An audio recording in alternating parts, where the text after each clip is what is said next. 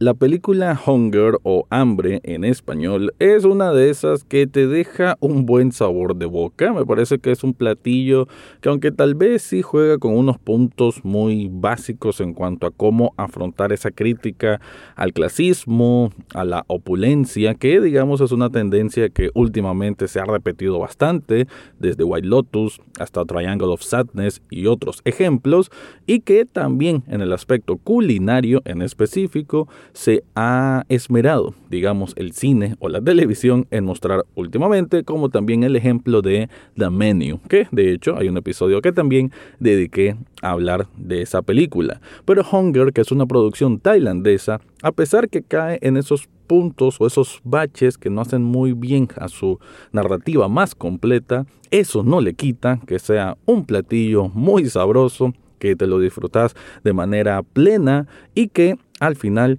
deja una buena sensación de que el cine asiático ya no solo está concentrado en Corea. De eso es lo que voy a estar hablando en este episodio. Análisis cinéfilo y seriéfilo de la actualidad. Eso y más, en el podcast Echados Viendo Tele. Esta es una producción desde Nicaragua, de Rafael Echado.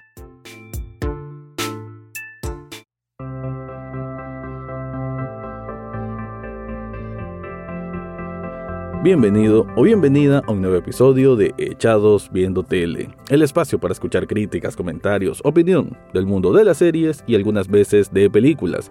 En esta ocasión voy a hablar de esta película Hunger que está disponible en Netflix. Se estrenó, me parece que fue en el mes de abril, es algo reciente, bueno, de cuando estés escuchando esto, pero eh, de eso que aparece de pronto, eh, así le, le a Netflix, ¿no? Te muestra algo de la nada absolutamente y digamos que sorprende, ¿no? Ha generado bastante comentarios en distintos foros que se encargan de hacer crítica de cine y creo que a nivel popular también, lo cual digamos casi no se da esas combinaciones y cuando se dan yo más bien lo miro como un trabajo loable, ¿no? Como un trabajo que se destaca. Además que aquí en Nicaragua a nivel local estuvo en su momento como las cinco películas más vistas, lo cual también me alegra porque aquí en Nicaragua y creo que sucede en muchos países latinoamericanos, desgraciadamente la gran masa de personas se encargan más de ver eh, Pasión de Gavilanes o Betty la Fea en vez de buscar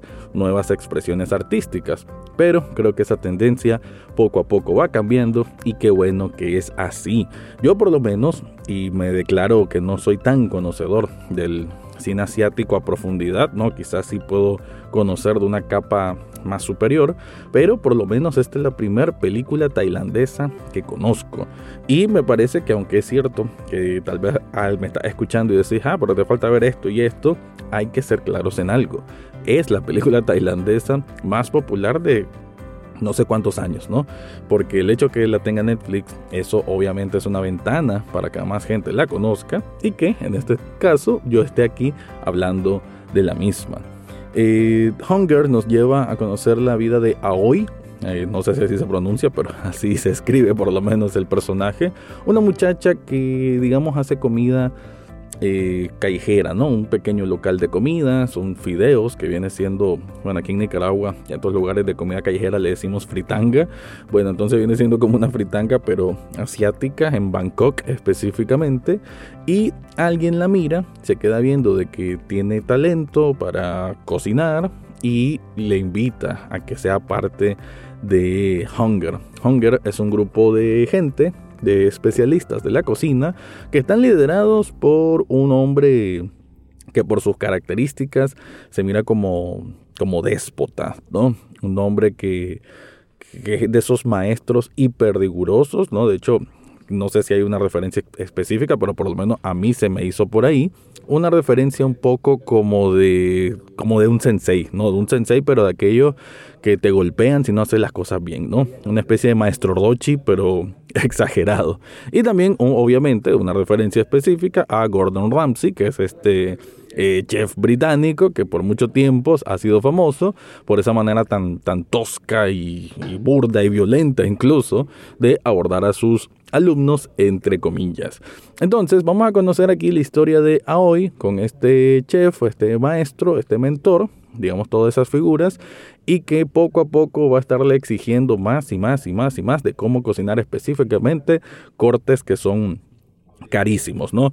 Eso sí, por ahí leí de que para los más conocedores de gastronomía, no todas las cosas que se ven ahí son específicamente accurate, no son, no son, digamos, tan adecuadas a la realidad, pero que sí te da una idea general de, ese asunto de la, de la fineza, de la exageración, de la opulencia, ya lo mencioné antes, y que me gusta cómo lo retratan acá, de que son estas cosas que son tan meticulosas, es como estar haciendo un reloj suizo, pero en comida, y que quien lo va a devorar son un montón de gente rica, millonaria, sin escrúpulos, sin mayor educación de, comportamiento, ¿no? Vemos cómo a veces sirven comida a gente solo por lucirse, a un niño millonario que está con un montón de mujeres desnudas en una piscina y cosas así, ¿no? Y que al momento de probar la comida, no es que esto tomen su tiempo y hagan una gran ceremonia, a como si hacen los cocineros. Al contrario,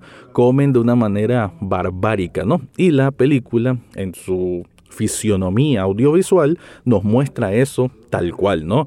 A veces usa cámara lenta, lo cual se mira bastante bien, en que están devorando las cosas y son tomas cercanas a la boca, las manos sucias y cómo están comiendo literal como puercos, ¿no? Todo esto englobando la idea de que es una crítica al consumismo, al, a la apariencia, a las cosas, digamos, banales y superficiales que solo los más millonarios pueden conseguir. Entonces, sí hay una crítica del, clasismo, ¿no? Es la muchacha Aoi que viene desde una extracción humilde y que eventualmente como que esa, ese hunger, que hunger aquí, ese, ese hambre, pero ese hambre también en el sentido de la ambición, va ella a querer seguir escalando, incluso si hace daño a terceros o a su propia familia. Pero bueno, antes de continuar, te quiero contar algo.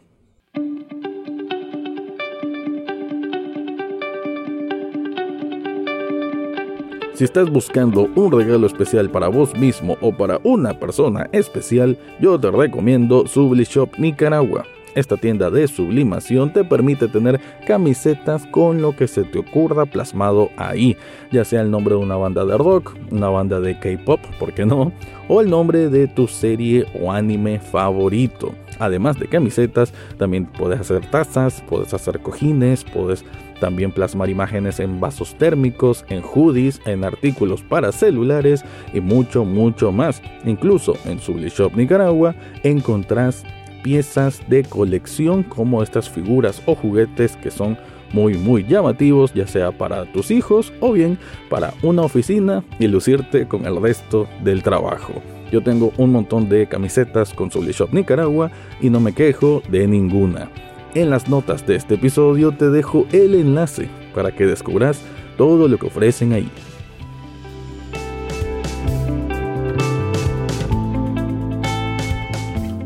Ya dejé claro lo que es el planteamiento entonces de la película Hunger, ¿no? Que es esta muchacha que recibe este, mm, digamos, entrenamiento riguroso y que después va a ir escalando, ¿no? Esto nos lo cuenta la película por dos horas y media, que ahora sí vamos a caer, digamos, las partes que no son tan positivas, ¿no?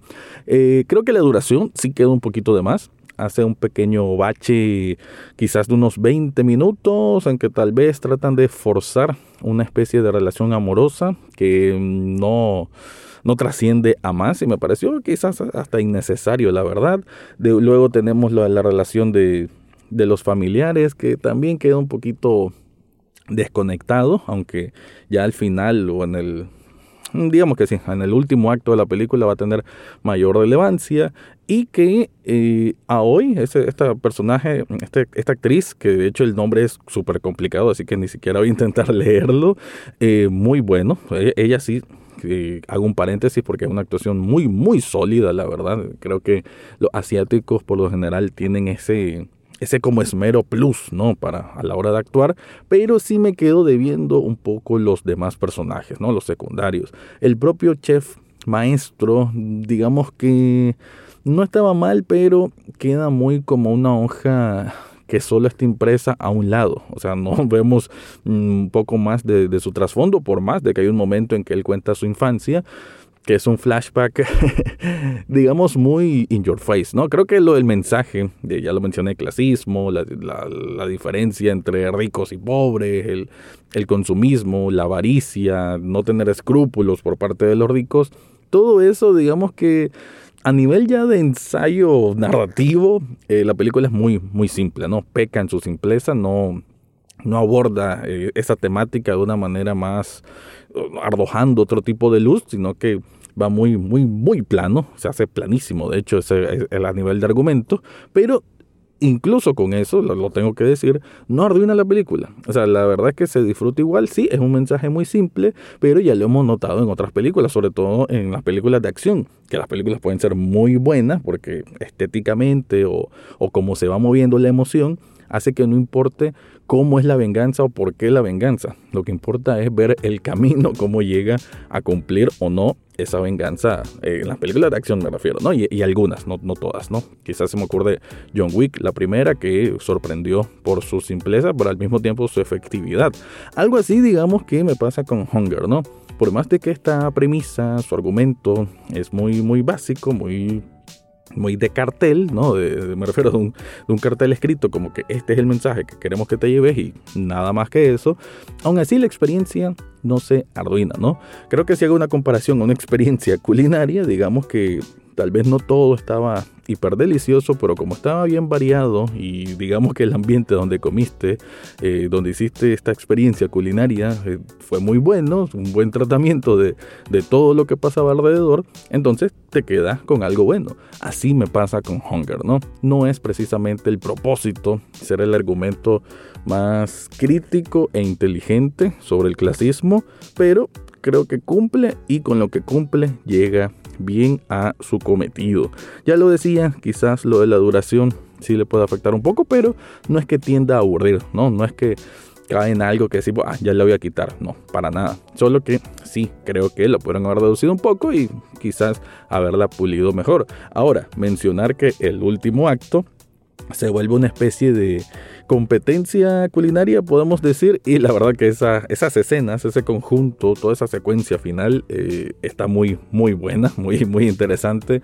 La película también hay que decirlo, no lo había dicho, ¿no? No todo recae en un drama, hay partes que son divertidas, que son sorpresivas y que creo que en ese sentido pues funciona bastante bien y sobre todo en estas secuencias finales que se da esta, esta especie de competencia bizarra que la verdad es muy muy Creo que para ir cerrando, eh, Hunger es una película que en resumidas cuentas es entretenida, es distinto porque al final estamos viendo otra cultura, ¿no? En qué oportunidad uno se toma el tiempo de ver algo sobre Bangkok, algo sobre Tailandia, ¿no? Y que, aunque sí, ya lo dije, el mensaje es un poco burdo, quiénes son los peces gordos, digamos que te lo dejan así muy en tu cara, estos queremos que sepas que son los peces gordos de este país, aún así pues te da un contexto diferente y que te saca de lo mismo que a veces uno puede repetirse o o inundarse, ¿no? Uno propio, uno, uno mismo del mismo contexto norteamericano. Entonces salir un poco de eso para una película que ofrece este nivel de calidad, porque a nivel de fotografía, a nivel de producción, no tiene nada, nada que envidiarle a algo de Hollywood. La película de Menu, que digamos que es la que más se compara, yo creo que a nivel de producción no tiene tanta diferencia que digamos. Y eso es decir mucho, considerando que la otra tiene a grandes actores y que aquí prácticamente todos son actores que obviamente no conocemos y que vale la pena bueno, saber más de ellos y darle seguimiento a su carrera, ¿no? Por lo menos a esta muchacha a hoy, realmente me interesaría verla en otras producciones. Bueno, con eso voy cerrando, te recuerdo que Echados Viendo Tele es un programa de televisión en Canal 8, sábados y domingos a las 9 de la noche. Ahora sí me voy, ese fue mi review de la película Hunger. Eso fue todo por hoy en Echados Viendo Tele. No olvides suscribirte desde tu sitio favorito, ya sea Spotify, Apple Podcast o hasta en YouTube. Gracias por escuchar y será hasta la próxima semana.